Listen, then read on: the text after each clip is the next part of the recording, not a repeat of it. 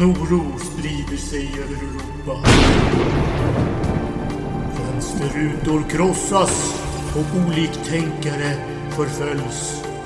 Ifrån öst, väst, söder och norr ekar ljudet från de marscherande soldaternas stövlar.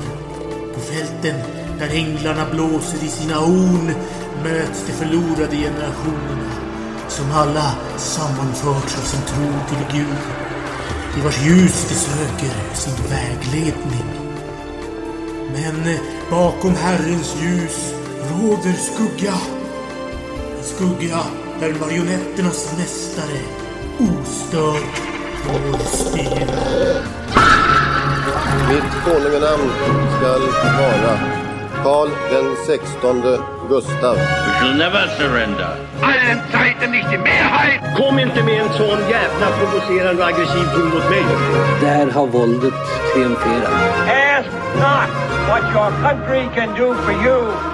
Ask what you can do for your country. Ska vi verkligen öppna en till flaska?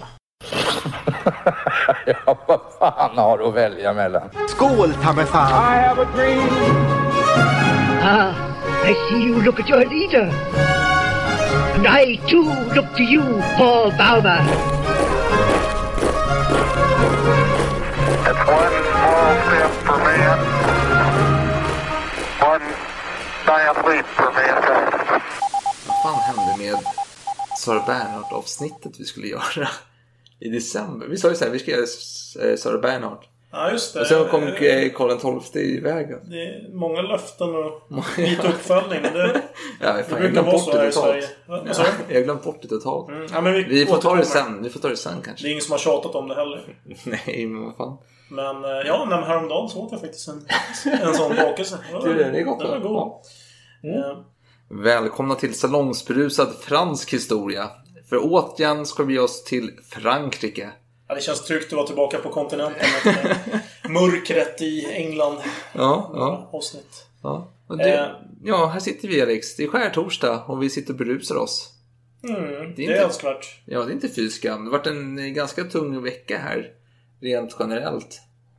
Eh, sista halvtimmen tycker jag var väldigt... Nej, jag tänkte mer på Notre Dame alltså. Ja, ja, ja, jo, nej, nej. usch. Men du som fransman Nu sänkte inte. du mig här. Jag var ju väldigt upplyft här av, av hockeymatcherna som vi precis såg. Men, Ja. Nej, det, det är såklart tråkigt. Men å andra sidan, man räddade ju ändå till slut. Ja, det var ju bättre än vad, vad man förväntat sig. Och, men jag blir, alltså, jag blir jäkligt sänkt utav denna händelse. Mm. Det är inte så förvånande ändå att, att sånt där händer. För det känns som att alla de här riktigt värdefulla Ja. historiska monumenten, de vaktas alldeles för dåligt. Ja, jag, men- jag vet att jag gick förbi eh, den amerikanska oavhängighetsförklaringen Ja. som det finns någon kopia i Sverige. Ja.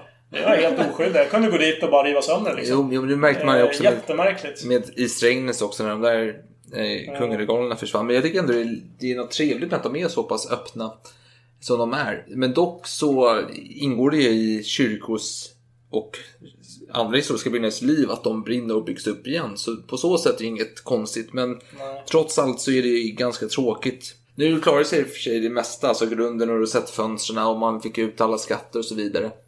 Men, Ja. och det ska restaureras upp på nytt. Även om man får någonting nytt när man restaurerar byggnader så förlorar man ju någonting historiskt i det hela. Och det är, ja, det är jävligt tungt tycker jag.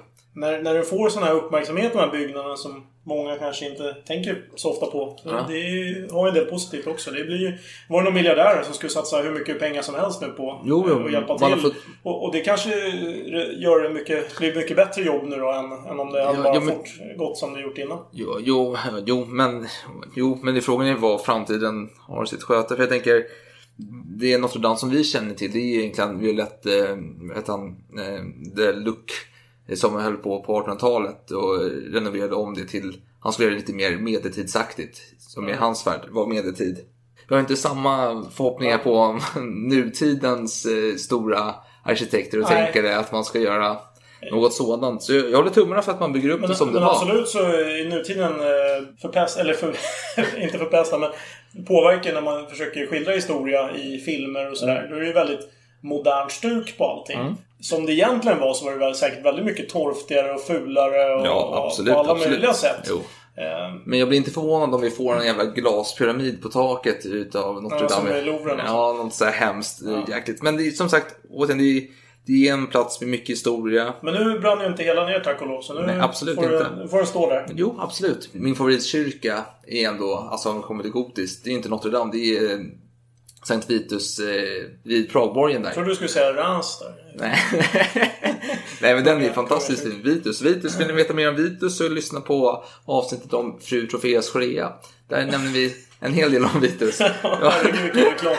Ja, jag tycker vi Ja, kanske... nu går vi till dagens avsnitt.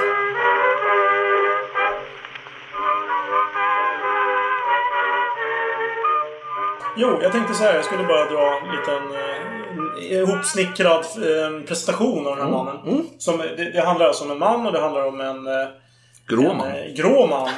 Eh, jag skulle säga att han är mer gudfruktig än ett Värmlands paradisäpple. Mer slug än Odysseus vid belägringen av Troja. Oj. Mm. Mer torr än en nybryggd Eau de Gueuse. Mer slick än grädde på läpparna när man äter semla. Mer avhållsam än en torterad eunuck. Mer beige än grå, men känd av eftervärlden som den grå eminensen.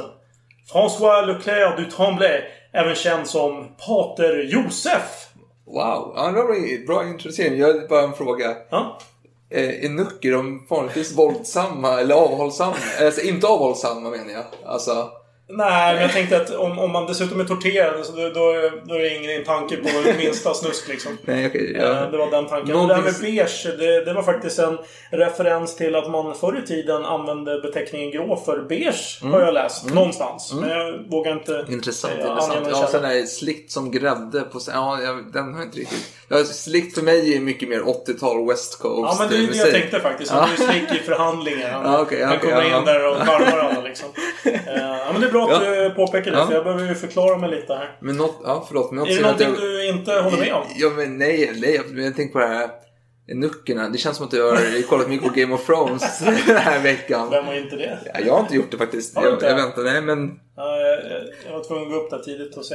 Ja, det var det. Ja. Det är en ja. del nuck-skämt där ja. också. Nej, men vi ska som sagt prata om mannen som... Eh, mästaren... Alltså vad kan man kalla Alltså det för? originalet till den här uh, som man använder i dagstidningar till exempel. Mm. Pratar man ofta om grå eminenser. Alltså det vill säga en uh, makt, alltså elefanten i rummet på något sätt. Någon som har uh, påverkar i det dolda på något sätt. Ja. Som har jättemycket makt men på pappret inte har någon makt. Ja. Jag tänker på eh, som så här, marionettdockor håller. Ja, Jag tänker, på, Master. ja, jag, jag tänker på det här omslaget till Metallicas Master of Puppets. Ja, just Där det. man säger, ja men det är en, det är en sån bild jag har. Så kan det vara, men ibland när de här Master Puppets är ju uttalade Master Puppets också. Jo, men- de har titlar, de har allt Jo möjligt. men eh, vår karak- huvudkaraktär har ju fortfarande, han är offentlig person på så vidare att han är väl Han är omtalad. kändis, jo, ja, jo, han har gått till historieböckerna.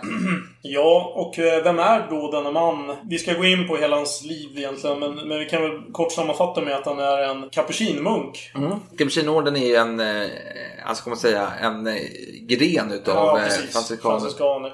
Och den grenen är, känd framförallt för att de jobbar stenhårt och lever väldigt påvert och så vidare. Ja, och, och används så egentligen för all skitgöra som kyrkan Mm. behöver.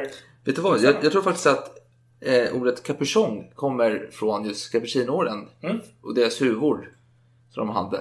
Det är därifrån vi har fått det ordet. Där ser man. Mm. Eh, och franciskanermunkarna generellt kallas ju just grå munkar. Ja. Eh, så att kanske därifrån den här färg, alltså den här benämningen grå eminensen kommer ifrån eftersom han klädde sig så. Jo, absolut. Ja, men ska vi kanske börja med hans barndom? Ja, jag tänker att vi har ju denna person då. François Le, Leclerc du Tremblay. Ja, Tremblay, eh, Tremblay. Ja. tycker- jag tycker eminensen ändå är... Jo, men jag tänker Eller? François i barndomen. Okej. François i barndomen får det Unge från... Ja, Unge François. Ja, men i alla fall, han föddes i november, den 4, 1577. Hans far var hertigen av Alicants kansler. Han hette Jean Leclerc.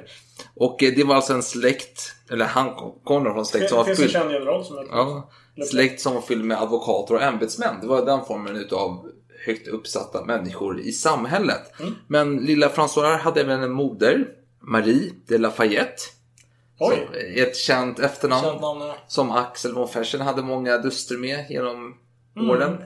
En den Lafayette var ju väldigt, eh, vad kan man säga? Markisen, han är ju hjälte av två världar. är Det känns som. Precis. Från USA, från eh, amerikanska frihetskriget. Men det har ingenting med det här att göra. Så att vi, jag tycker vi är, snabbt spolar men det är vidare. alltid skönt att nämna fashion tycker jag. Jag, jag, jag, jag, gillar Du det. är en jävla fashion. Ja, men det, ja, Då ska jag blanda in Fokker där. Det kan jag garantera. Ja, men i alla fall. Eh, Och eh, moderns far då, han ägde fyra baronier. Vilket vår lilla François kom att ärva. Och när lilla François besökte hoven fick han titeln Baron de Mafflier. Moder Marias föräldrar var kalvinister.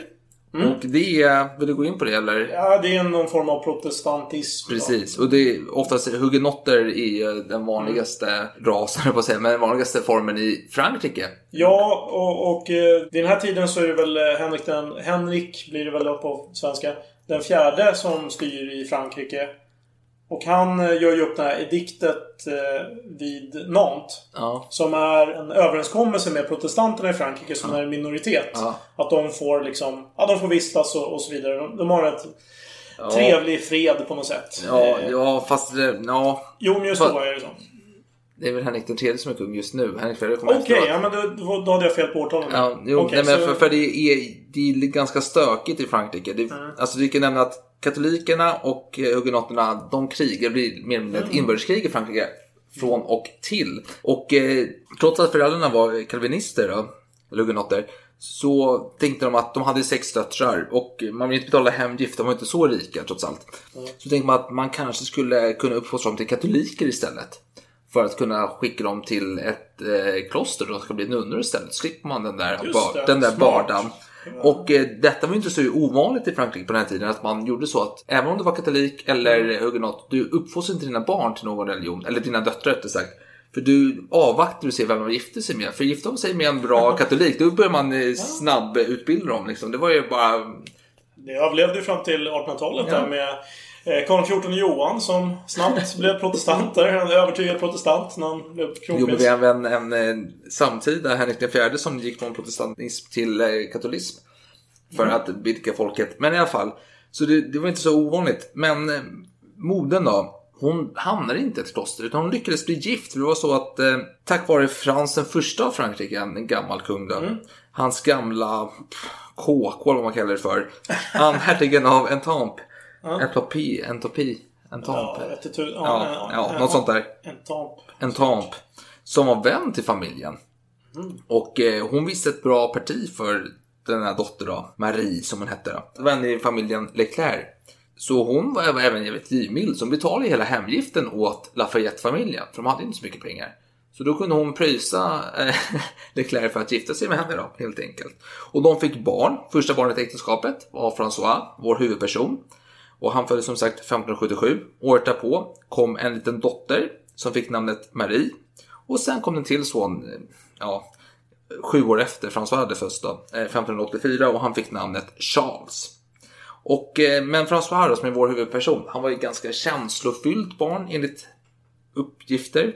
Men han var gärna ensam och satt på grund av livets stora frågor. Eh, Vilket, vad det nu var, kommer vi återkomma till. Men och han var väldigt kärleksfull. Han älskade ju folk. Framförallt sin mor och djur och även sina betjänter. Passionerad pojke. Ja, verkligen. Men han hade ändå den här um, konsten att kunna hålla sina känslor inombords. Han var inte den som satt och skrek och bölade framför människor eller gjorde stora scener. Utan han, han hade det inom sig. Introvert kanske. Men, ursäkta ljudet, vi sitter och dricker franciskaneröl här. Ja, just det. det. Det borde vi ha nämnt faktiskt. Det är ju ändå väldigt passande tycker jag. Ja, det är det faktiskt.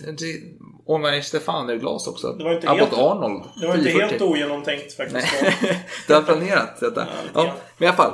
Men varje regel har sitt undantag och detta undantag var när François var fyra år. Och eh, familjen hade middag för gäster och han blev utfrågad. Och han svarade något lustigt som fyraåringar gör.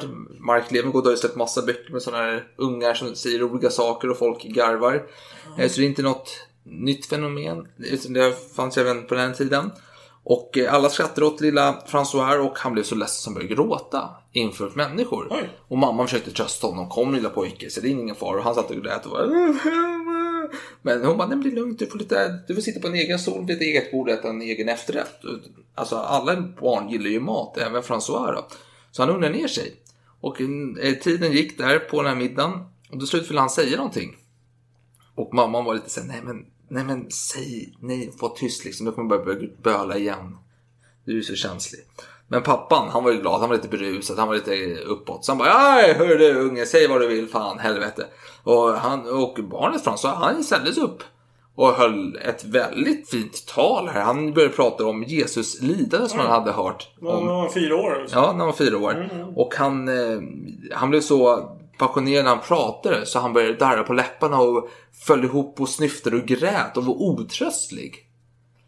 Hur var du när du var fyra år? Satt du också och eh, grät över... Ja, jag var säkert otröstlig men av olika dåliga skäl. Tror jag. Jag vet faktiskt inte. Vad gjorde du när du var fyra år? Ja, jag var inte så här känslig när vi kommer till Jesus kanske. Men däremot när jag var, jag vet inte hur gammal jag var, men jag måste ha varit kanske vid 10, 11 år. Någonstans där. Då, alltså jag älskar ju de här bibelfilmerna som gick på SVT runt påsken. Med tio budorden och allt det där. Fan, det var någon gång när jag missade någon av de där filmerna som gick. Så, vi, så min mamma hon var väldigt omtänksam. Så hon bara, vi går till videobutiken och hyr filmen. De hade ju en sån här äh, hörna med äh, klassiker. Fanns Zorro från 20-talet och så vidare. Då letade vi efter denna. Jag tror det var 10 budorden just denna gång. Och den var utlånad. Och jag började böla som en helvete. För jag ville se den där jävla filmen. Så det var, det, jag men, det var jag kanske 10 år. Och det var kanske inte just för att jag hade medlidande för Jesus så mycket. Nej, utan det men det var ändå att jag gillade den filmen, den typen av filmer. Jag ville se den. Jag minns ju att det var viktigt de här tv-programmen som man följde varje vecka. ja. Det var kanske mest typ Tintin för min del då, men, men, men absolut. Ja men Tintin var ju fantastisk på lördagmorgonen Ja. när den gick där på SVT. Men eh, ska vi gå vidare kanske? Ja, förlåt, förlåt, förlåt. Fyra Eh, år där. Ja, jo, men Han han, hade sitt fina tal. han hade sitt tal och han eh, började... Man fick bära ut honom helt enkelt från rummet, eller salen när man åt. Han var så ledsen, han var så ledsen, han var så ledsen. Ja, åren gick och man märkte att någonting var speciellt med den här unge. För när han var åtta år så krävde han att bli vägskickad till en skola i Paris. Internatskola? Ja, för att han tyckte att hans mamma var för mjuk och mjäkig i sin uppfostran mot honom. Ja, det är nästan som man tror att någon har viskat i hans öra bara. Fan. Eller hans pappa kanske tycker fan vad du blivit mjäkig. Ja. Så han tagit till sig. Det låter ju lite ovanligt kanske för ett barn att komma med sådana. Jag är väl åtta år. Ja, jag tycker det i jo, jo, jo, det... Jo. Vem vet? Vi har ju knapphändigt med källor. Ja. Vi har ju den här Huxley då som har skrivit boken som Ja. är kanske den enda mer eller mindre kända publicerade boken i ämnet. Ja. Sen finns det ju visserligen då religiösa böcker i olika kloster och som kanske till och med är opublicerade. Ja. Men, men allt vi pratar om här är ju baserat på det han säger. Precis, och eh, han är ju mest känd för sin dystopiska bok Du sköna nya värld. Som är ganska känd. Men han är, jag måste säga att han är kanske den mest subjektiva historieskildraren. Berättaren utanför etern. Ja, alltså som jag har tagit del utav. Förutom Göran Norrby och hans bok om Fersenska huset. Då. Den var ju också väldigt subjektiv när vi kommer till Axel och Fersen där. Men, ja. Ja. men jag gillar det alltså. Jag, jag, Han har ju han har väldigt många starka åsikter, men det kommer vi komma in på när vi Ja. skildrar de här personerna. Absolut. Eh, Ja, när han väl kommer till skolan då, som han ville bli eh, ivägskickad till, så fick han träffa andra likasinnade. Däribland en man som hette Pierre de Beryl, som senare i livet skulle bli kardinal och en stor mystiker. För mystiker hoppas att du kommer berätta om lite senare. Ja, herregud. Det är Ja. precis de kapitlen jag hoppade över. Det var jävligt trist. Men okej, vi kör vidare. Eh, vi skiter i det. Och enligt ett samtida vittne så kunde denna de Beryl disputera teologi som en doktor vid Sorbonne. Var det inte, eller var det inte han som, alltså Nej. François som gjorde det? Nej. Nej, Vad jag fick för mig det. Nej. Jaha. Ah, Okej, Beryl. ja, men bra att du förtydligade. Eh, det var bra för mig och inte för lyssnarna. Ja, kör vidare. Ja, men som tioåring fick i alla fall François av sin lärare uppgiften att hålla ett begravningstal för någon lirare. Och detta begravningstal skulle vara på 60 minuter, eller det blev på 60 minuter ungefär. Och hölls på latin i ett auditorium. Och eh, förutom latin så kunde han ju även grekiska. Så han var en väldigt lärd tioåring. Alltså, så, Klassiska språk. ja, men så kan han skjuta från höften på både latin och grekiska. Det är inte fy skam, må jag säga. Nej, Nej. imponerande. Men och 1585 blev det lite oroligt i Paris. För då var det hugenotterna och eh, katolikerna som höll på att bråka med varandra. Jävligt våldsamt. Så hans eh, mor blev lite orolig och flyttade hela familjen till Le Tremblay. Där han fick en privatlärare istället för att gå i vanlig skola. Så att de flyttat till Litt Hamley? sa du? Ja, det tror För jag. de heter ju det i efternamn. Det låter ju konstigt att de flyttade samma... Ja. Ja, ja okej. Ja, de kanske har någon stad som är uppkallad efter dem själva. ja, de kommer från ett område.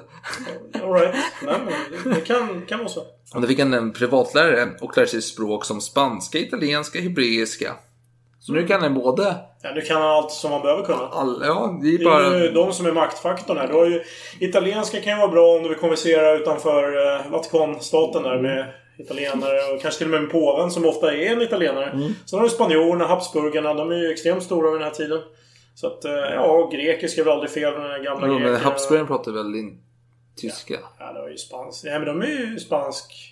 Ja men fan de här De är är ju Österrike. Ja, ja, jo, de är- ja, de är lika spridda som bourbonerna är hundra år senare. Men vad fan. Ja, jo. men men- Habsburgarna pratar väldigt mycket Jag tyska. vet inte vad de pratar faktiskt. Det kanske Ja. är så. Det Ja, kanske är tyska. kanske är så. Men han kan, alltså, han kan läsa Bibeln utan till i alla fall. Både på... Jag vet inte om han kan gammelgrekiska. Men skitsamma. Eh, han fick lära sig filosofi och matematik och juridik. Mm. Så han, han är ganska välutbildad här. Han kommer fördjupa sig sen i matematik Ja, och så senare. Men om vi hoppar fram några år här. Vi hoppar fram sex år i tiden. Och då är François här 14 år och modern är borta. Och François träffar grannbarnen där det finns ett gäng flickor med i bilden. Och François han blir väldigt betuttad av en av flickorna.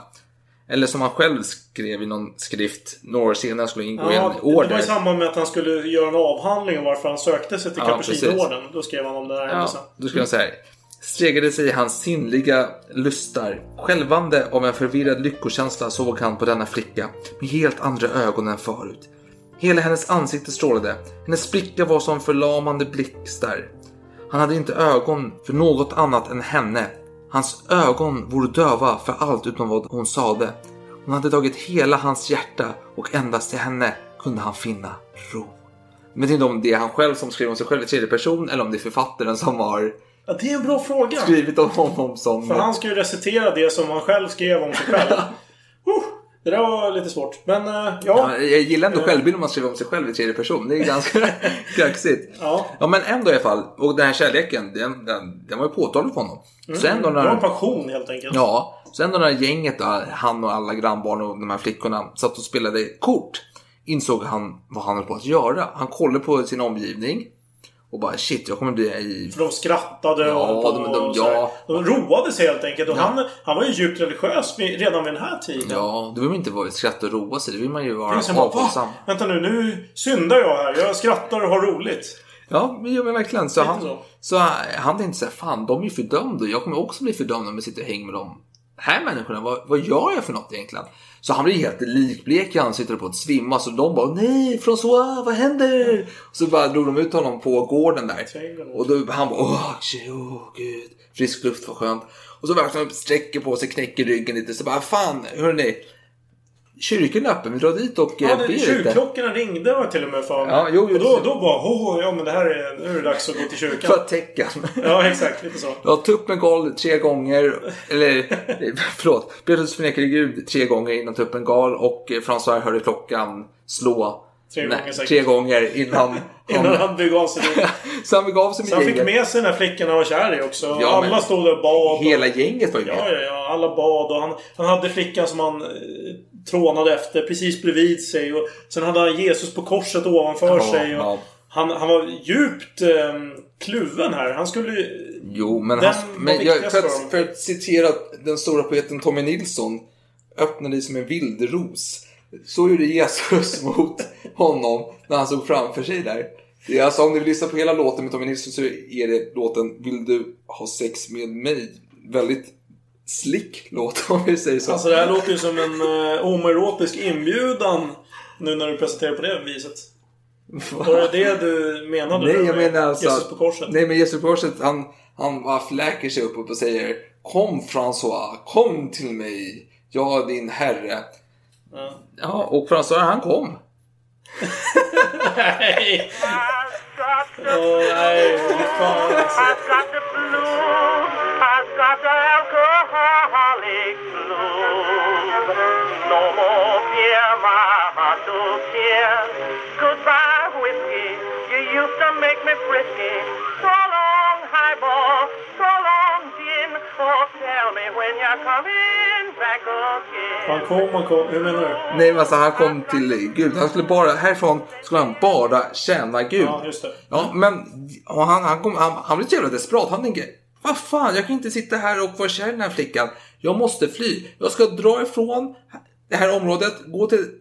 Jag kan träffa den första fattiga jäkla ungen jag träffar. Ska jag inte slå ner mig, jag ska ta hans kläder och ta på mig hans kläder och han ska få mina fina kläder. För jag har ändå fina kläder. Och så ska jag gå in i ett kloster och leva där för alltid. Sagt och gjort är han på väg dit, men så tänker han han får höra att det är en grannfest här dagen därpå. Fest är alltid kul. Det är dans, det är lite sång, eh, lite höfter som rör sig, Ja, vad kan salsahöfter. han vara? Runt 14? Ja, han, han är 14. Ja. Och så, han, och så kommer den här vagn med alla flickor. François, följ med oss på festen. Och han bara, oh, no, no, jag, jag kan inte, jag kan inte. Gud är min herre. Och så och man, nej men kom François, kom François. Och han bara, åh nej. Och så säger han nej. Och han är jättestolt. Han sa nej. Fantastiskt, bra jobbat François. Du är hälften inne, eller på att säga. Men du har lyckats jäkligt bra att motstå frestelsen. Men däremot så lyckas han inte. Han väl efter de närmsta därpå. Alltså så börjar han umgås med den här flickan igen. Och de närmsta fyra månaderna var han lite så här. Ska jag vara med henne? Ska jag vara med Gud? Ska jag vara med henne? Ska jag vara med Gud? Ja, jag är förvirrad. Och så en dag så är han ute och håller på och eh, skjuter med en, säger man, hakebössa. Eh, Annan gammal. Ja, precis. Och så råkar han skjuta iväg ett skott. Han, han håller på med jagar med, med hjälp av falkar. Och då har hans mamma kommit hem och hon höll på att bli träffad utav detta skott. Så hon är nära döden här. Och han bara nej! Moder Maria, eh, vad händer? Och då bestämmer han sig. Jag håller på att döda min mamma. Oacceptabelt. Från och med nu ska jag ägna mig endast åt Gud. Och så såg han den här flickan och började känna så här, han blev illamående, avsmak för henne. Hon är vidrig, hon är äcklig, hon är ful. För fan, henne vill jag inte se. Åh, jag får så här kvällning när jag ser henne. Och eh, han blir väldigt, alltså han tog väldigt stort avstånd från alla kvinnor. Och eh, den enda kvinnan han kanske kunde umgås med, det var sin mamma egentligen. Men förutom det, han umgicks intimt med vissa kvinnor. Men det var via biktstolen han var i Mm, han, Som han- präst han, han i senare. kvinnohat direkt. Utan det var ju... Ja, fast vänta. Att han eh, inte... Kvinnohat. Vid kvinnohat. Okej, vill du bedöma detta citat då? Mm. Ja. När han, berätt, när han eh, sa att kvinnor skulle betraktas som vilda djur som man måste nöja sig med att se utan att nalkas. Ja, men det är ju ett sätt för att skydda sig själv från frestelse. Ja, okej, Eh, du tror det? Ja, Ja. jo, det tror jag. Jo. Och, eh, men så han, han blev ju stor motståndare till all form av frestelse med det motsatta Ja, ja, ja, könet men från och med denna stund. Från att han på att döda sin mamma så blev det Mm. verkligen sådär. Och eh, 1959 var det dags för hans stora utbildningsresa. Eh, Du sa 1959. Ja, 1595, förlåt. Okej, eh, men innan dess eh, hände ju någonting. Han, han går ju till den här eh, Plu- Antoine de Pluvinels akademi. Mm. Det är en slags eh, gentlemannaskola. En väldigt fin skola. Det är ju liksom prinsar och alla möjliga fina folk som går dit.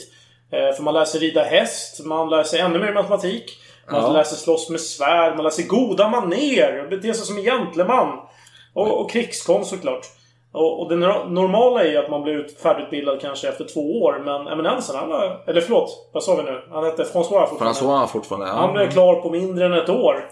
Men nu är vi framme 1595, så nu kan du ta. Jo, jo, absolut. Men en stor del till detta du nämnde nyss det är att eh, kriget mellan eh, protestanterna och, eller hugenotterna och eh, katolikerna har ju, det blivit fred nu. Henrik fjärde är på plats. Han sitter och... Nu kommer det dikter som jag pratade om. Ja, precis. Så det, det är trevligt. Och så när man återvänder så har det varit, alltså den här akademin har varit ganska härjad från kriget. Så det är inte så jäkla mycket att komma med. Och eh, François är ganska välutbildad från grunden. Så han klarar av det med ganska goda marginaler. Ja, och sen har han sin karaktär också. Att han inte faller för frestelse och så vidare. Det gör ju att det blir betydligt smidigare kanske att gå igenom Jo, skolan. absolut. Det är inte så att man sitter i en massa eh, tajta... Ja, Medan de andra går runt och festar loss och kanske Ja. går på bordeller och liknande. Då går han och pluggar istället. Ja, jo, för så blir alltså det du säger får ju sin förklaring 1595 då de åker på sin stora utbildningsresa. Det är typ som Fersen jag gjorde. Ja, men Fersen var borta i många år. Ja, ja Eh, jo, det här var ju lite kortare. Jo, men- det här var mer Men koncentrerad alla adelsmän ska ut i Europa, så är det bara. Ja, man ska lära sig saker.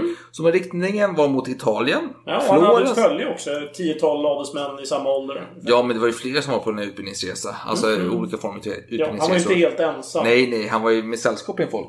Och man var i Italien, Florens, Rom, Venedig. Man höll på, han studerade på där. Men hans kompisar, de ägnade sig åt syndernas passion. Men François, han var ju fullt fokuserad på utbildningen. Ja, precis. Han lärde sig ännu mer fäktning och hästridning i Florens till exempel. Ja. Han åkte till Rom där han eh, kunde se påvestyret på nära håll. Eh, ja, sen åkte han runt där i Italien. Bologna, Ferrara, Padua, Venedig. Ja, Venedig ställen. var ju väldigt bra att lära sig grekiska, fördjupa sin kunskap där. Med alla handelsmän. Men han tog sig från Venedig, tog han, tog han sig över Alperna in i Tyskland. Och eh, där härjade han ett tag. Men inom ett år från han hade startat sin resa var han tillbaka i Paris. Och då besökte han hovet och fick träffa Henrik fjärdes mäträs Gabriella d'Estrée. Som vi pratade om i avsnitt 3, Hovet. Om ni vill läsa, höra mer om det. Om henne. Precis. Och Mätresse är alltså älskarinna. Ja, precis. Och hon kallade honom för Frankrikes och sin tidsålders Cicero. Det var ju fina ord här. Vältalig man helt enkelt. Ja, helt jäkligt.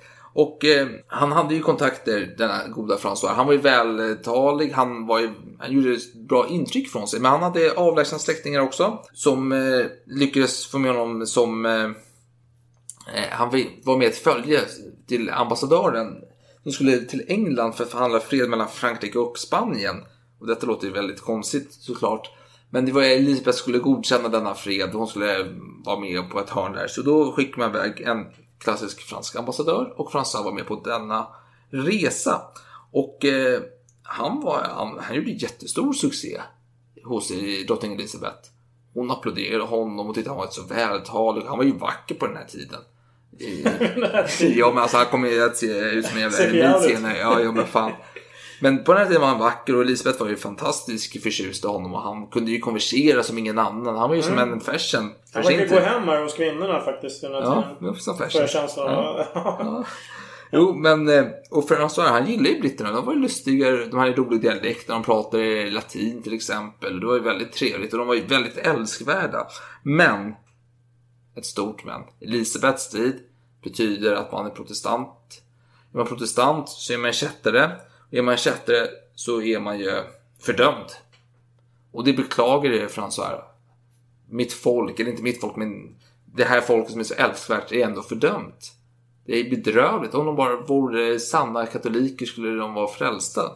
Synd för dem. Men eh, väl tillbaka i Frankrike gick han och träffade sin gamla biktfader André Duval.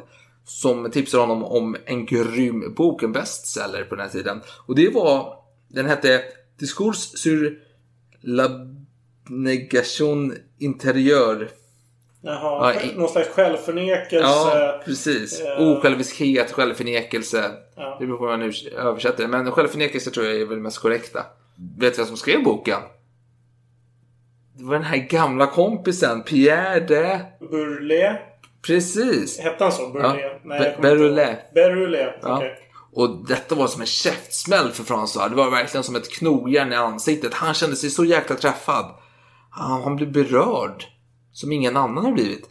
Han, alltså, han bara, fan det här gäller ju mig. Jag ska börja med självförnekelse. Eller, ja, självförnekelse låter ju konstigt när man säger självförnekelse. Men det in, det, vad det innebär är egentligen att Man, man raderar den gamla Adam i sig. Det vill säga den här gamla eh, lustfyllda människan på något sätt. Så att man kan lämna mer plats för Gud om jag förstått saken rätt. Jag är Ja. ingen teologisk Nej men, kunnig men, människa. nej, men precis, det är att man ska vara så... Eh, Satan försöker locka dig på många sätt och vis. Med frestelse, olika saker, smicker, beröm, motgångar. Och allting ska du stå emot. Du ska, helst ska du slå dig själv och lida som Jesus. Och du ska inte ha någon annan plats än Gud i ditt hjärta. Du ska bli så fullkomlig som möjligt. Och eh, detta innebar ju att François slutade hänga vid hovet och drog sig mer till den religiösa mystiken. I den religiösa mystiken så beslöt han sig till slut att han tänkte gå med i kartusianerna. Och det var avskilda från det. var alltså en, någon form av eh, franciskanerord tror jag också. Men de var väldigt avskilda från världen. De eh, slog, Eremiter. ja, de slog sig själva. Och De pratade inte med varandra förutom på söndagar. De hade en liten promenad, så powerwalk, när de gick och snackade med varandra. Vilket jävla liv. Ja, och dit ville François. Och det var Fan vad kul! Tänker han. Och Slå han är, sig själv hela dagarna sen prata med varandra. Fan, hur stod du dig förra veckan? Jag tog en piska och jag tog en spik och tryckte in den i pannan. Och... det måste ju varit så de... Ja, jo, jo. Vad har de att prata om? Liksom? Jag bara plågar mig själv. Ja, hur plågar du dig själv på bästa sätt? Liksom? Ja, jo. Vad fan kan de andra prata om? Ja, nej, jag vet inte, men han skulle ta värvningen i den orden i alla fall. Och han på väg dit, han var på väg dit, så kom Gud och talade på honom och sa, men fan François, vänd tillbaka, du måste ha mammas tillåtelse. Och han bara, just det, fan jag glömde fråga mamma. Jaha, ja, ja, jag får väl gå tillbaka. Så han red tillbaka till sin mamma och hon var så här, va? Jag kan inte släppa dig. Alltså, du, jag har ju precis hittat en flicka till dig som har ganska bra hemgift. Hemgift är ju viktigt. Alltså, det tryggar ju familjens inkomst i de här lite adligare familjer som inte har de här tillgångarna. Då är hemgift jättebra att ha. Och du ska gifta dig med henne. Och han var nej, nej, nej, nej. Så de började tjafsa med detta och de kom inte överens. Det tog flera månader och till slut blev han så, han är lite drama queen. Så han bara, åh nej, jag börjar bli sjuk. Så han föll in i någon sån här febergrej. Och mamman blev så orolig. Hon bara, nej min son, min son, nej. Så hon bara, du får åka om du vill. Och han bara, åh shit, fan vad frisk jag blev. Så han vaknade till liv där liksom, tusen dagar efteråt. Han börjar fila på sina skills här med förhandlingar. Ja, så, men hon hade ett villkor. Du får åka iväg om du väljer en order där jag får träffa dig. Så han bara, fan det går ju inte med denna eh, kartusianer. Så jag väljer något annat istället. Och vad väljer han då? Jo, det var det som vi pratade om förut. Capuchinoorden. Eller Cappuccinoorden säger man kanske. Cappuccino-orden. Kaffe. Ja, precis. Den italienska orden. Men fransmännen heter Cappuccinoorden och där går man runt med massa huvor och bara är... Alltså man slår över sig själv också som de andra. Men Ja, jo, man är väldigt eh, social. Man missionerar och pratar med varandra. Alltså att sprida och frälsa folk är huvudmål här. Ja, precis. Så när han väl... Man, man förhandlar också i krigs... Jo, man, man, är, man är en fredsmäklare. Ja, men precis. Det är man ju också. Så här, jävligt självupptagna människor på något sätt. Tror att världen kretsar kring dem liksom. Men, Ja, men de får ju alla skituppgifter som ingen annan vill göra. De får ingen lön eller? Nej, nej. De, är, De, de får ju bara gå... De får ju inte rida häst till exempel. De måste ju Nej. gå till fots. Så. ja, ja, de ska ju lida. Ja, de ska lida. De ska vara som Henrik Det- det, alltså, det är ju Blois. Den ultimata arbetstagaren för en arbetsgivare. Ja. De får ingen lön. de, bara, Och de gör allt skitgöra och de njuter av det. ja, de vill inte göra någonting annat heller. De- Det är, det, vad, det är vad de vill. Men när han kom till klostret 1599. När han var där kom hans mor dit med en eh, så här, lagrepresentant som hade kunglig order som krävde att Capuchinorden skulle släppa François. För eh, hon menar att han, hon har gett ett tillstånd till detta. Och han började hålla ett stort tal om hur Gud hade befallit honom att komma till denna order. Och mamman föll i tårar. Hon blev så berörd av talet. Hon bara, ja du får vara där. Åh Gud, du är så vacker. och du är så underbar och allting. Och självklart följ, följ Guds ord. Och så, han var, så han var med i orden helt plötsligt.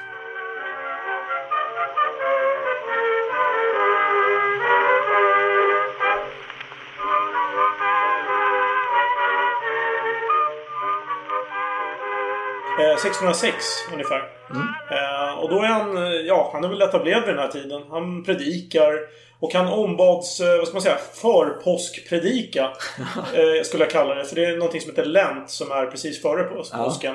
Enligt katolska eh, Fan principer. vad, lämpligt att vi spelade in detta avsnitt vid påsk förresten. Ja, det kan jag hålla med om. Ja. Eh, men han ombads i alla fall predika i katedralen Le Mans. Ja. Och när han gjorde det så var det en kvinnlig åhörare som blev så uppfylld av passion när hon hörde den här uh, unga prästen. Ja. prata.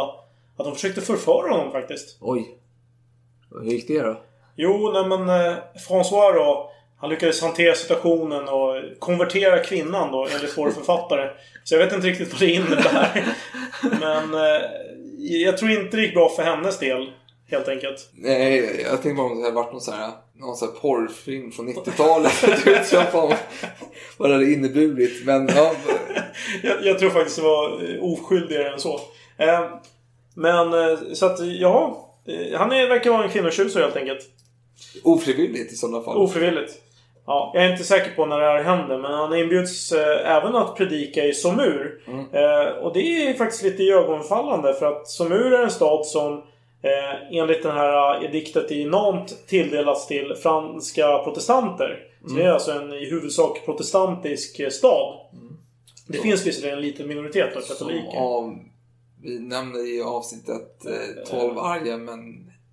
Ja, Foch är ju också i och Fan, eh. Men så är det han... Eh, Ja, ja, ja. ja eh, Jehan Alain tänker jag på. ja, precis. Det är, han dog ju i, försvaret utav det. Somur. Ja, vi återkommer ständigt till Somur. Eh, men hur som helst. Han, eh, I den här staden levde en liten minoritet katoliker. Ja. Och det var till dem han predikade. Och när han var i den där staden, han såg att det var en väldigt välmående stad. För de här hugenotterna, protestanterna, de är ganska Flitiga. bra, flitiga, fint folk Det liksom. är som eh, vallonerna var för svenskar. Exakt. De är, har en jättevacker stad och så vidare. Eh, och då tyckte han bara Fan vad fint det här är. Det vore ju bra om de var katoliker. tänkte han. Så han funderade på ja, men det vore väl kanske bra att grunda ett capuchinkonvent här. Men, Bra borg... ja, det är, precis. Men borgmästaren i staden, hon, jag tror det var en hon, Ja. vägrade. Så hon var inte ett dugg intresserad av det. Nej, hon var ju hugenott.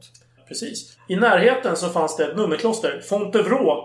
Där abbedissan råkade vara den salig kung Henrik den fjärdes faster. Oj. För vid det här laget då har eh, han dött och ersatts av eh, Ludvig den trettonde. Ja, han dör ju eh, 1610, 14 maj utav Ravaillac som mördar honom. Ja, just det. Ja, det är flera kungar i rad där som mördas. Mm. Jo, jo, tredje Tredje, ja, mördad. absolut. Eh, hur som helst, eh, han, hans eh, faster, alltså det är en gammal kvinna vid det här laget. Ja. Eleonor av Bourbon. Ja. Som var abbedissa. Och eh, han pratade med henne och han lyckades övertyga henne att det skulle vara en bra idé att tvinga borgmästaren till att eh, fixa det här. Ja. Eh, för hon är ju maktfaktor liksom. Hon Ja, är ju ja. kungligt blod. Hon kan övertaga. Så hon lyssnade på honom och skrev genast till borgmästaren. Men det är intressant att det är utav kungligt blod. För hon är inte uppvuxen som någon kunglighet. Nej, fast hon har samma blod som hennes kungliga Son. son. Ja. Eller inte son, det blir väl eh, brorson. brorson. Så det är längre från ja. Ja, ja. Någon form av blod. ja. Vet du vad? Jag måste ha vin. Fan. Ja, jag håller med. Vi tar en vinpaus. Ska vi ställa tillbaka den där ölpåsen?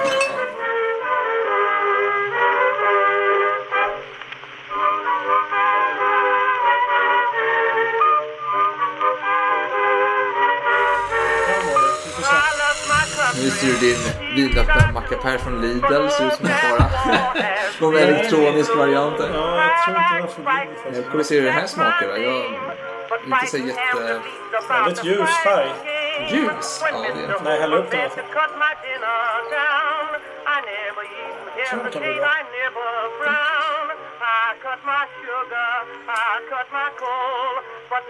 Nej, men det här gick ju hem. Ja, det här är succé. Ja, fan. Skål för Fan, fan. det är härligt. Underbart. Underbart. Kvällen räddad. Ja, vi gick från ett pissvin till det här. Det Ja. bra. Bra. Pissvin är att ta i. Nej, vi drack innan. Var- Tycker du verkligen det var Nej, piss? det var, det var en okej trea, men det var ju väl inte mer än så. Det här var ju ändå en tre och en halva. Det är nyanser och grått här.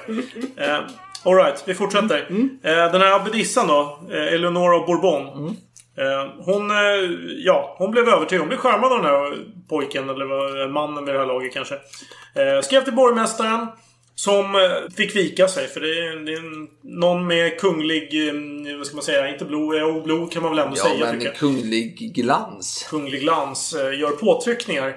Så hon har inget val för hon vill inte eh, väcka kungens vrede. Så hon accepterar detta. Men hon gör ju allt för att sinka arbetet med att få upp det här. Ja, jo. Men samtidigt som det händer, för det är inte så intressant egentligen det, vad som händer med den där Capuchin-kapellet eller vad det nu är för någonting.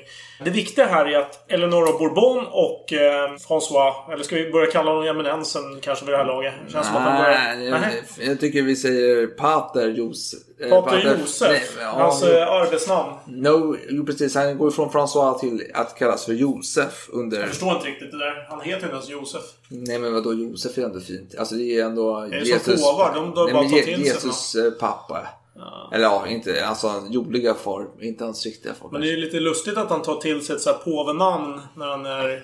Ja men vadå? Alltså jag tänker ändå att han, alltså det han brinner för, det är inte, han går inte runt och snackar om gamla testamentet varje dag utan han pratar ändå om Jesus Kristus lidande. Mm. Ja men det har han fokuserat på. Just lidelse. ja. Och eh, Josef har ju en ganska tung roll på den här tiden. Hans fru får en son som han inte är far till, utan det är Gud som är far och han accepterar rollen. Och han, alltså, jag tänker inte att Josef är ändå ett namn som är... En kille som lider helt enkelt.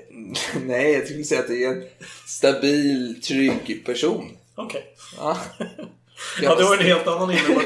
Right. Strävt viner du. Efter... Ja, jag gillar det här. Det här Man, man blir helt torrlagd efteråt. Mm. Det är som eh, kvinnorna efter... Nej, nej, det där tar vi ihop. Jo, nej, men det jag ville säga där var att de eh, börjar nu prata med varandra helt enkelt. Eleanor är väldigt imponerad. Och eh, han var ju av ädel börd. Han agerar som en gentleman. Efter den där gentlemannaskolutbildningen. Mm. Ja, kanske. jo. Han var dygdig. Det var, det var what not to like, helt enkelt. Så att hon, hon börjar helt plötsligt få för sig att Fan, mina nunnor i mitt kloster Alltså, alltså de är ju visserligen avhållsamma. Men de lyder ju inte alltid order. De är lite såhär kinkiga.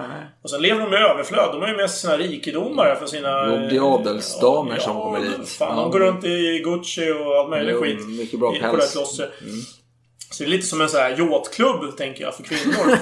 Ehm, och det känner hon, nej det är inte riktigt passande för hon är ändå lite religiös. Hon är inte extremt religiös. Men lite religiös. Ja, men hon vill inte leva som Pater. Josef, för han verkar ju vara en eh, självplågare av rang. Ja, jo, jo. Men eh, hon vill ju plåga hennes nunnor lite mer och hon, hon vill gärna ha lite... Kan jag vara lite så avund att hon säger Fan jag är inte från lika bra familj. Alltså det är som att okej jag har en bra villa i Bromma. Men jag kommer någon med en villa i Djursholm. Men hon är ändå typ prinsessa i stort sett. Jag vet inte vad Jo för men vad fan. Någon form av att njuta av att andra lider finns ju med här i Så bilden. kan det vara, så kan det vara. Alltså jag kom på en jämförelse. En värsting till nunna. Ja, med Whoopi Goldberg. Ja, Goldberg. jag känner att det lite liknar det. Ja, men det, Men har vi tvåan, är bättre än ettan tycker jag faktiskt. jag kommer inte ihåg de där, men är jag, jag jag, jag, Happy. Days där när man har körtävlingen. Den är Ja. bra. Ja, en Ja. värsting till Nunna. Ja, bra. Ja, eh, nu ska vi se var vi var någonstans. Förlåt. Jag bara måste ha en rättelse från förra avsnittet. Det Mm. Är stora blå kom inte på 80-talet. Den kom på... Ja men herregud, ska vi Den kom, om den kom inte på 90-talet, den kom på 80-talet. Ja, det jag, jag tappade mig rejält där. Alltså, jag hade helt... Alltså, Cousteau var ju visserligen... Hade ju absolut havs... Alltså, ja. Han var ju känd för hans expeditioner på havet. Jag har faktiskt hittat en bild på honom i dykardräkt, så jag är inte helt fel i sak.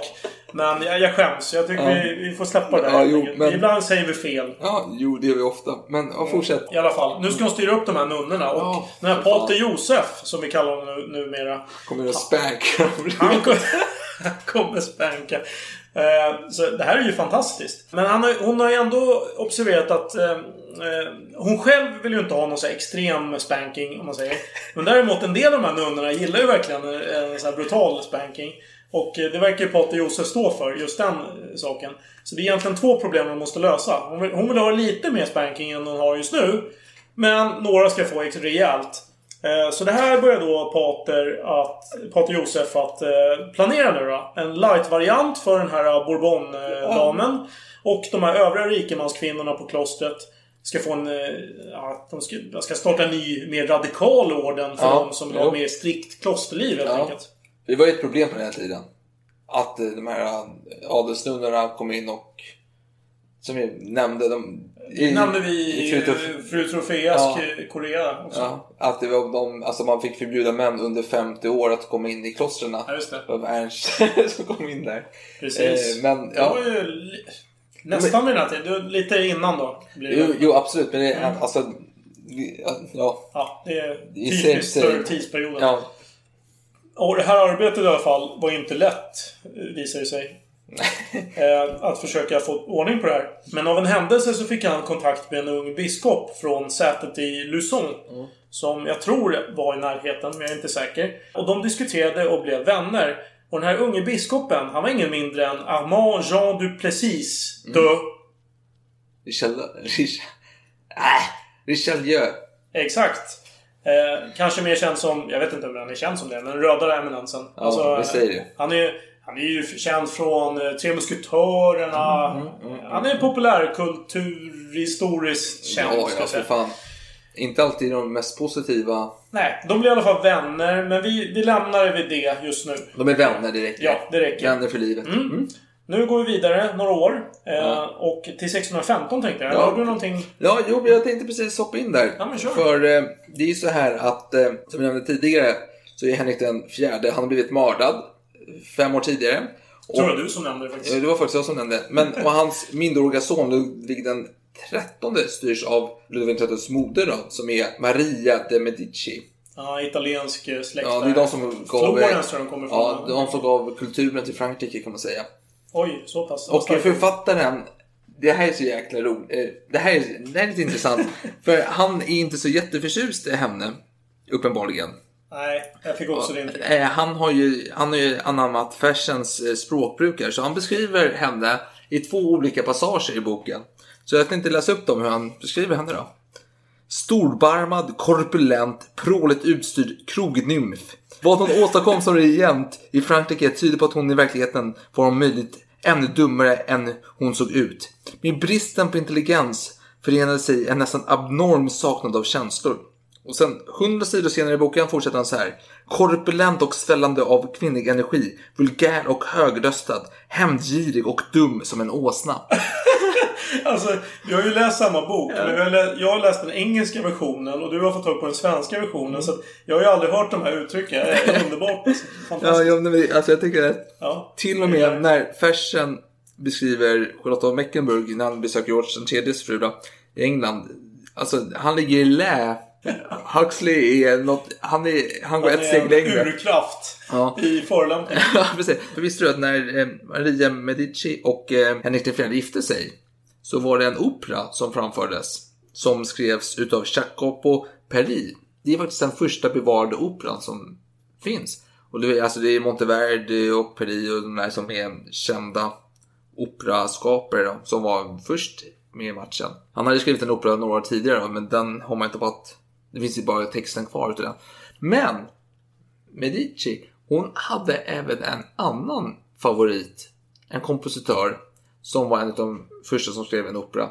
Och det var en kvinnlig tonsättare som hette Francesca Caccini. Hon var den första kvinnan som skrev en opera 1625. Ja. Så hon var ganska tidig med matchen. Det är ganska synd, för hon är, alltså jag uppskattar verkligen hennes musik. Så det är lite tråkigt att hon har, liksom många andra kompositörer, har hamnat i skymundan. Mhm, jag måste kanske lyssna på det. Ja, men det är väldigt, väldigt trevligt. Hon är också från Florens eh, Mm. området, eller Toscana-trakten. Fin barockmusik. Men i alla fall. Nej, men barockmusik är älskvärt. Absolut. Men 1615, det är uppror. En Condé. Ja... Nu antar jag att, att man hänvisar till den store Condé, men jag är inte säker. Jag, jag, har inte kollat upp det. Jag har inte haft tid faktiskt. Det är så, det är så stressigt. Men prinsen av Condé och några adelsmän revolterar som alltid och egentligen revol- revolterar de ut med anledning att tycka att motståndarsidan är för antirojalistisk typ. Ja. Men vad det egentligen handlar om är att det är ingen som tar dem i örat. Och de kan utöka eller minska sina privilegier. Så det här är en fight fram och tillbaka. Hit och dit och så vidare. Det stora brottet här är att de utnyttjar protestanterna för sin fördel. Hugenotterna tar dem på Ja, sin de sida. samarbetar med, med de här De, franska de är ju katoliker, men de tänker men de här hugenotterna, vi driver upp lite bra Ja, stämning. vi har ett sätt här att sätta lite påtryckningar så att vi får ännu bättre privilegier. För det handlar om pengar och makt och Ja, de vill ha inflytande, de vill ha områden, de vill ha... Men den här gången så blir det inget... Nu är det lite mer allvar här. Det kan faktiskt bli krig. Ja, de har ju en armé, det är inte kungen. Han har ingen riktig Nej, armé. fast eh, ja, regeringen har ju någonting. Så det, det, det Jo, kan faktiskt bli jo, men- stridigheter. Jo, jo, men, jo, men Condé har ju samlat en armé och kungen måste ju samla sina Mm. Jo, trupper. men, men, men. Vi behöver inte bekymra oss om det. För nu dyker den grå eminensen upp. Ja, fast innan Jag skulle vilja säga, eh, nu är det dags. Mm. Nu gör vi namnbyte här. Han går från Pater Josef till Den den grå, grå eminensen. Ja, det är kraftfullt. Men det som händer är att det blir en... Vintern kommer och det blir en jäkla plåga. Blir en- Winter is coming. Ja, verkligen. Men inte några jävla levande döda som går och smyger runt. Eller drakar och något annat trams. Utan här är feber som drabbar dem. Tusentals drabbas. Som dör. De faller i diket och... Ja. De är historia helt plötsligt. Men där kommer denna grå eminens och han har tagit sig till platsen. Genom, Till fots. Till fots, som klart. Som alltid. Absolut. Och eh, han kommer dit, för det är hans uppdrag som kapelsinmunk att Ja, medla. att men, han är fredsmäklare. Alltså, jag, jag vet inte varför, men jag läste detta så blev, fick jag, jag fick scenen framför mig att det är de här som bråkar, kungen och eh, då. Ja. Det är som två parkbänksromantiker som sitter där och berusar sig. och så kommer eh, Romy Nelson där. Tjena grabbar! Fan alltså inte ska ni bråka alltså. Fan! är- Vi går och gafflar lite här. Jag har ett, ett tjog eh, Sofiero med mig. Vi knäcker en pilsner. Vanheden alltså. Ja men, men det är den känslan man jag får får liksom. också känslan att det är så. Det var ju inte riktigt... Nej men det var ju fortfarande det här... Alla har gå- gått upp och vet du, utbildats i samma gentlemannaskolor. Ja. Och det är mycket... Det är bara politiskt käbbel helt enkelt. Jo, alla vet att parkbänksromantiker har ju gått en fin utbildning som eh, gentlemannaskola. Pluvinellskolan. Ja. Jo, men det han gör är att han får ju bli någon form av, eh, ja, vad ska man säga, en medlare och han är ganska framgångsrik. Han har ju goda argument. Han vill ju förhindra inbördeskrig. Varför ska jag utsätta den här stackars befolkningen för inbördeskrig? Ja, men... Men eh, först börjar han så. Sen skiftar han tonläge. Bara helt plötsligt eh, så pratar som en adelsman. Bara, äh, men jag, jag, jag, lite uppriktigt såhär. Ja, men jag förstår vad du menar. Du vill ha mer pengar. Jag vill också köpa en gång varje helg. Jag förstår vad du menar. Ja, jo, men du får ju tänka så här. Så, han skiftar fram och tillbaka. Sen blir han helt plötsligt djupt allvarlig och religiös igen. Jag, jag vill stoppa allt det onda. Det spelar ingen roll på vilken nivå. Alltså vi är adelsmän, vi har det lite mer privilegierat men... Men vi, vi måste ändå förhindra det onda. Jesus lidande, bla Ja, bla ja, bla bla. bla. En veckas samtal, bla bla bla. Ja, Ungefär blev det ja, en vecka. Ja. Ja. Men det han, när det inte funkar som han vill, han får inte framgång där. Och då vänder han sig till sitt trumfkort. Han pratar om helvetets eviga lågor. Och synder och straff och så vidare. Och är någonting som tar på människor på den här tiden, det är just Fan, kommer jag hamna i helvete för detta? Framförallt de som är djupt egocentriska personer. Ja. Som, som till exempel den här Medici också då. eh, Kommer kanske in på. Där andra argument inte biter. Ja, de här bönderna de lider. Jaha, ja, det skiter väl jag i. Så bara, jo men du kommer in i helvete. Åh, helvete! Jag? Det här var ju argument som funkar då. Så det var ju ett sätt att styra upp de här eh, dåliga personerna på den tiden. Ja. Det, det var hot som funkat. Förutom på Richelieu. För in, just nu har han ingenting att frukta, men i framtiden så är, har inte han kanske det mest... Alltså om man torkar sig i ändan så Ja. är det inte riktigt vitt. Om vi säger så. Men okej, jag vill bara kort nämna att vid hans dödsbädd så han var fullkomligt from och lugn. Han Ja, ja. dog med leende på läpparna. Jo, vi återkommer till det sen. Ja, men okej. ja, i alla fall. Ja, nej, men han börjar hota Condé om... Eh, Helvetes kval. ja. Och Condé blir lite så här, fan, det här var inte så jävla smart utav mig kanske. Nej. Men om jag lägger ner vapnet så slipper jag det. Då hamnar jag i paradiset och får äta fikon med Adam och må Mm. bra liksom. Ja, men jag kör på det. Vår då eminens, han har gjort sin stora triumf här. Som en... Hittills. Han kommer ju göra Ja, ja, ja, men alltså, är bara en... men han, har- han har satt sitt, eh, här, jag tänker på den här, vad heter den, Walk of Fame i Hollywood där man tar sina Ja, ja. handavtryck. Gottstenen där Ja. han satt. Ja, precis. Men det är lite kul för Lauren Bacall, hon, fick, eh, hon skulle få göra sitt handavtryck. Och eh, Humphrey Bogart som hon var gift med, han tyckte att det- detta var lite tramsigt. Eh, inte för att han var mot henne, men han tyckte att vi ska göra om ett spratt här. Så han, tyckte, han övertalade henne att neka till detta. Det skulle bli lite publicitet för det hela. Och det blev det publicitet. Men det var bara typ en dag och sen dog allting. Så hon, hon kom ju upp sina eh, handavtryck För ingenting. för ingenting egentligen. För var- en, en, var- en dags publicitet. Eh, Det var kul för Bogart men inte jäkligt kul för, för Bacall då kanske. Ja, det var ju en miss. Eh, Ja, det- även de bästa eh, Gör fel. fel. Så är det verkligen.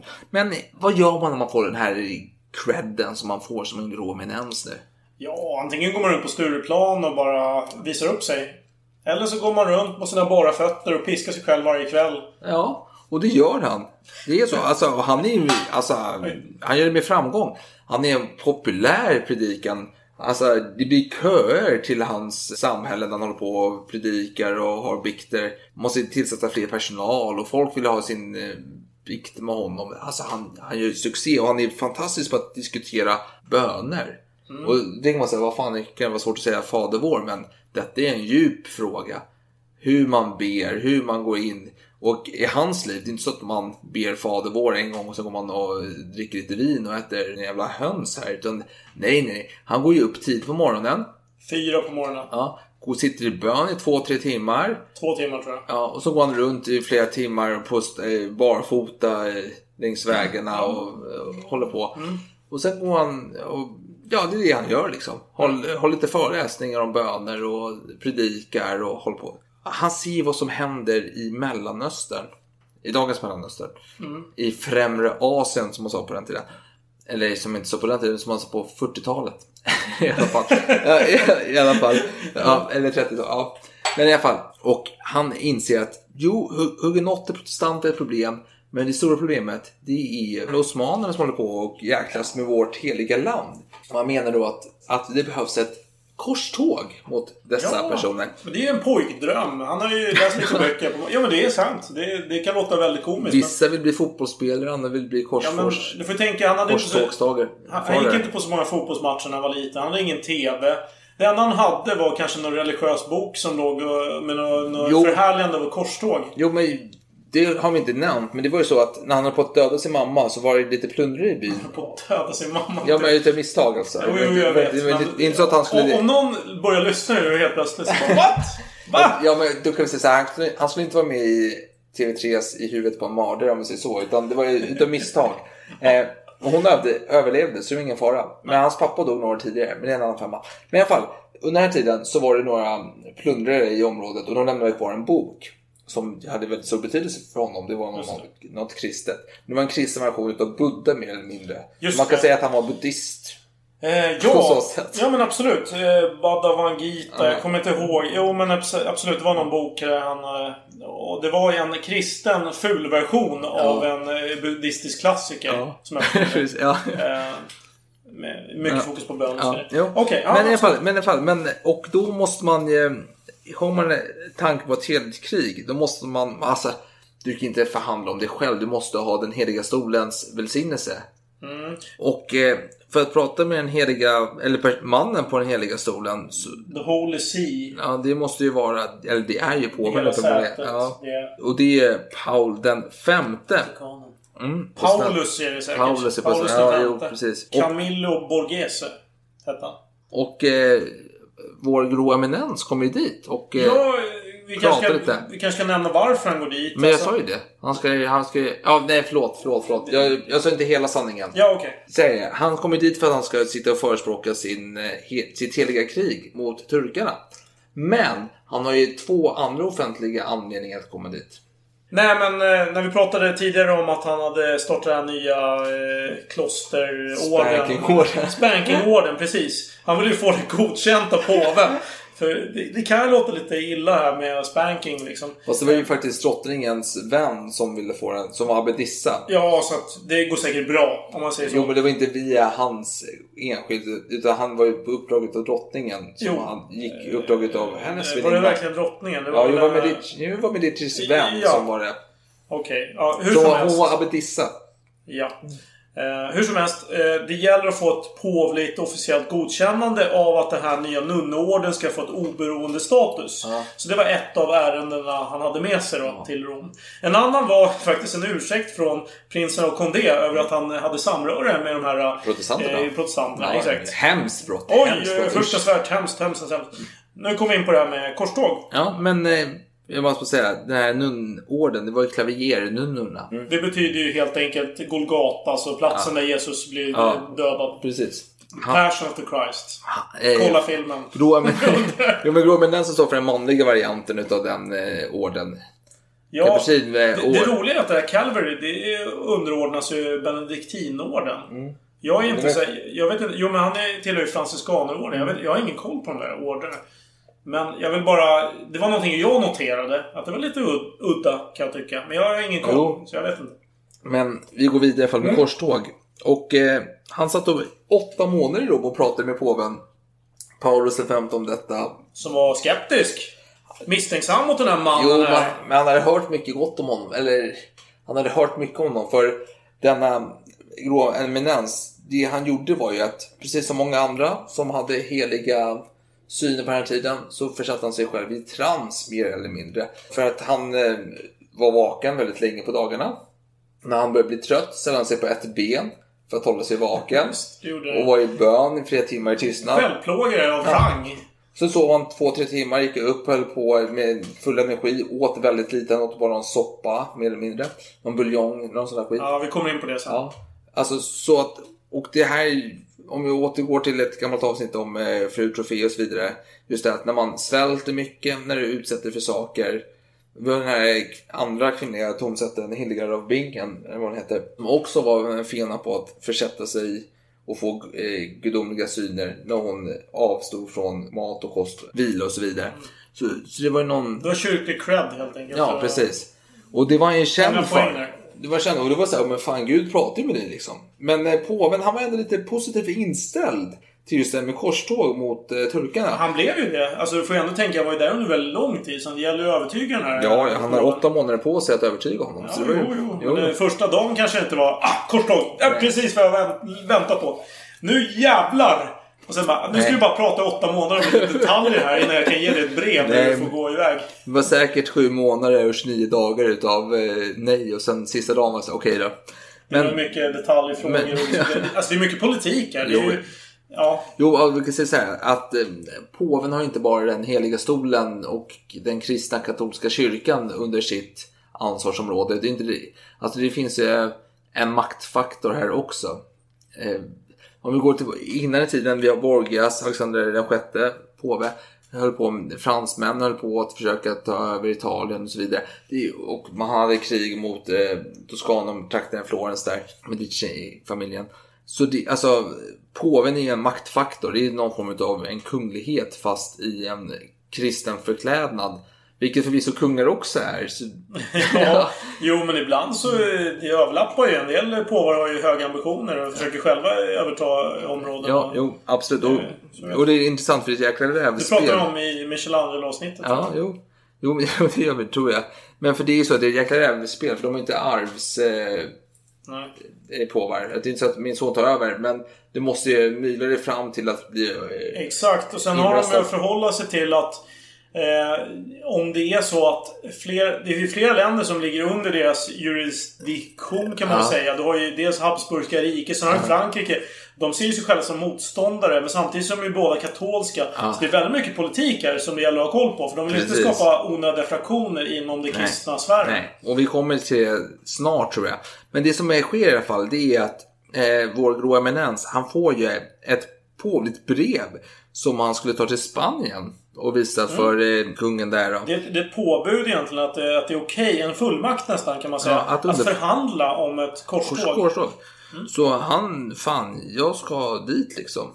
Och på väg, han går ju först till Paris tror jag och hänger lite. Men sen ska han gå ner till Spanien.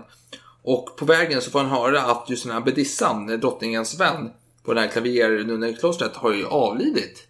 Ja, Man måste- det är ju synd. För det är hon som är abbedissa. Precis, hon Ja. är ju stor, största ledaren för Ja. den här nya orden. Man måste ju tillsätta någon annan. Och samtidigt som detta sker, så- alltså han stannar, han, han är ansvarsfull späkare liksom. Så Jo, men han är ju delgrundare, ja ägare kan man säga, av den här orden. Alltså han är ju den andliga fadern, Mm. eh, grundaren. De måste tillsätta en ny och han är ju bäst på att ta reda på vem som passar för rollen. Absolut.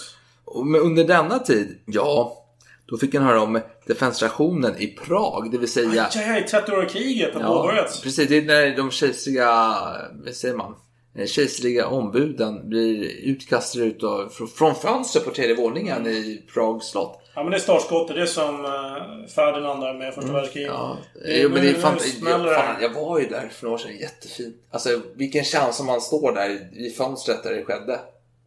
Det är, det är en... Känner du att du vill kasta ut eller? Ja, men jag känner bara, här vill jag hoppa ut. Det är ganska högt alltså, men de överlevde. Det gjorde de ju. Ja, Eh, men i alla fall, ja. Ja, jag vill nämna någonting annat som hände som egentligen inte är relaterat till just detta. Men Ja. eh, Den här eh, kungens mamma, den här de Medici. Mm. Eh, hon, hon har ju varit motståndare till eh, någon som vi nämnde tidigare, alltså Richelieu. Mm. Eh, och han har ju sedan eh, några år tillbaka faktiskt blivit eh, kungens krigsminister och utrikesminister. Ja. Men nu är det väldigt många intriger som händer i hovet som leder till att han hamnar i exil i Ja. flera år. Mm, mm, mm. Och hans ersättare, han, han har ju lite koll på den här grå eminensen. För grå eminensen är ju Richelieus kompis. Och Ja. samtidigt drottningens hon, är inte, hon är inte fientligt inställd till honom. om Nej, nej, och de har ju kontakt. Så det, redan nu har han ju viss kontakt med den högsta ledningen. Men han har ju inte en officiell tjänst och han Nej. har ju inget direkt samröre på så sätt. Men... Eh, eh, I alla fall, nu under flera års tid så kommer han inte ha någon, någonting att göra i franska hovet. Just för att den här ersättaren till Richelieu inte är, ja, är motvillig helt Nej. enkelt. Det, och, det är, Och det är inga problem. För han har ju väldigt mycket att göra den här Jo, grå jo, eminensen. jo, absolut. Men Medici, hon har ju någon gammal följeslagare som lite, vad säger man, vanställd. Som har någon man som är någon äventyrare som har en stor påverkan för henne. Och han är motståndare till Richelieu. Och den här Medici, hon har ju en massa skumma vänner. Alltså hon är italienare. Hon har såna här maffiavänner. Men- men det är Och- kul, Och, alltså, för det är- och, och, det, och det är jättekul. Eh, Vi kanske kan gå in på det just att eh, den nya kungen, Ludvig XIII. Eh, han växte ju upp med en massa spanking, alltså på ett dåligt sätt som han inte gillade. Eh, av sin mor och andra. Ja. Eller inte av sin mor direkt men han hatar sin mor i alla fall. Och modern omgav sig med en massa såna här mafiosos. Ja. Och de här mafiosos, så, här, så fort han växte upp den där Ludvig XIII och hade någonting att säga till om. Ja. Då såg han ju till att de blev dödade egentligen. Indirekt visserligen. Men han eh, Jo. tog koll på de här jävlarna. Jo, det gjorde han. För att ja. hämnas på sin mor. Precis. Jo, det gjorde han ju. Förvisso. Men eh, det som ska nämnas. Fransk högkultur kommer ju från, Frank- eh, från Italien. Indirekt med eh, Medici-familjen. Eller alla döttrar som gifts ut till alla eh, furstar runt om i Europa. Och tog med sig jäkla massa pengar och konst och eh, kompositörer som gillar sånt. Så Ja, men de är ju för, de är startade renässansen så det är inte så konstigt Nej. egentligen. Så vi har Ludvig den XIII som är kung av Frankrike nu. Han får ju en son, Ludvig den XIV. Eh, Sun King. Solkungen som blir en legendar och så går det vidare, går vidare, går vidare, går vidare. Så Medici-familjen är egentligen eh, top notch här. Även om hon framställs som jäkligt värdelös utav många personer. Jo, men det är, en, det är en känd fin familj. Det är ingen tvekan om det. Det var väl därför de gifte in sig helt Ja, enkelt. men de med har ju mycket Bourbon. pengar. Du behöver lite mer vin. Ja, men det behöver jag verkligen. Henrik den fjärde var ju Bourbon och det blev en... Det var den första Bourbon, ja. Ja.